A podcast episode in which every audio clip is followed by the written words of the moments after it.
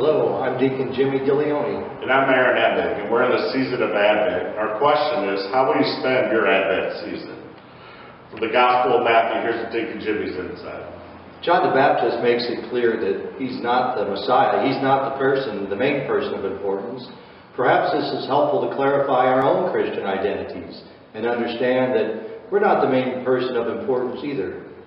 We need to decrease in importance so that the proper place of Jesus in our lives may increase. John the Baptist realized that the purpose of his life was not about him at all, but it was about Jesus. And there's that same message for all of us. Our life is not about us.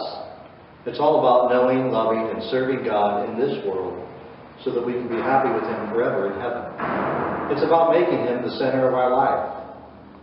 So, how will you spend your Advent season? Well, John the Baptist was talking about how he was baptizing people with water.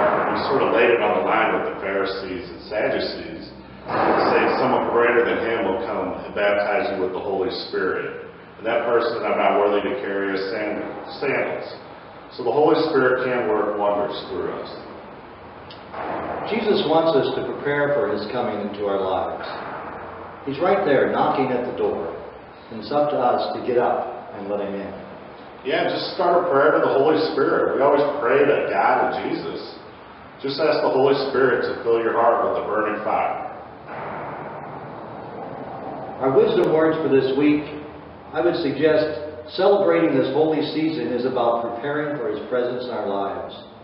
Don't miss the opportunities that God's putting before us. And again, our tool for the season is the Jesus Question CD from Matthew Kelly. Again, it talks about transformation, happiness, getting to know the shepherd through the Gospels. And we still have some free copies. Uh, we're giving those out on Tuesdays at 2 p.m. at Morris Hall while supplies last. And our, our closing prayer is Jesus, how do you want me to transform my life today? God bless you all from St. Peter and Paul Catholic Church a spiritual home for everyone.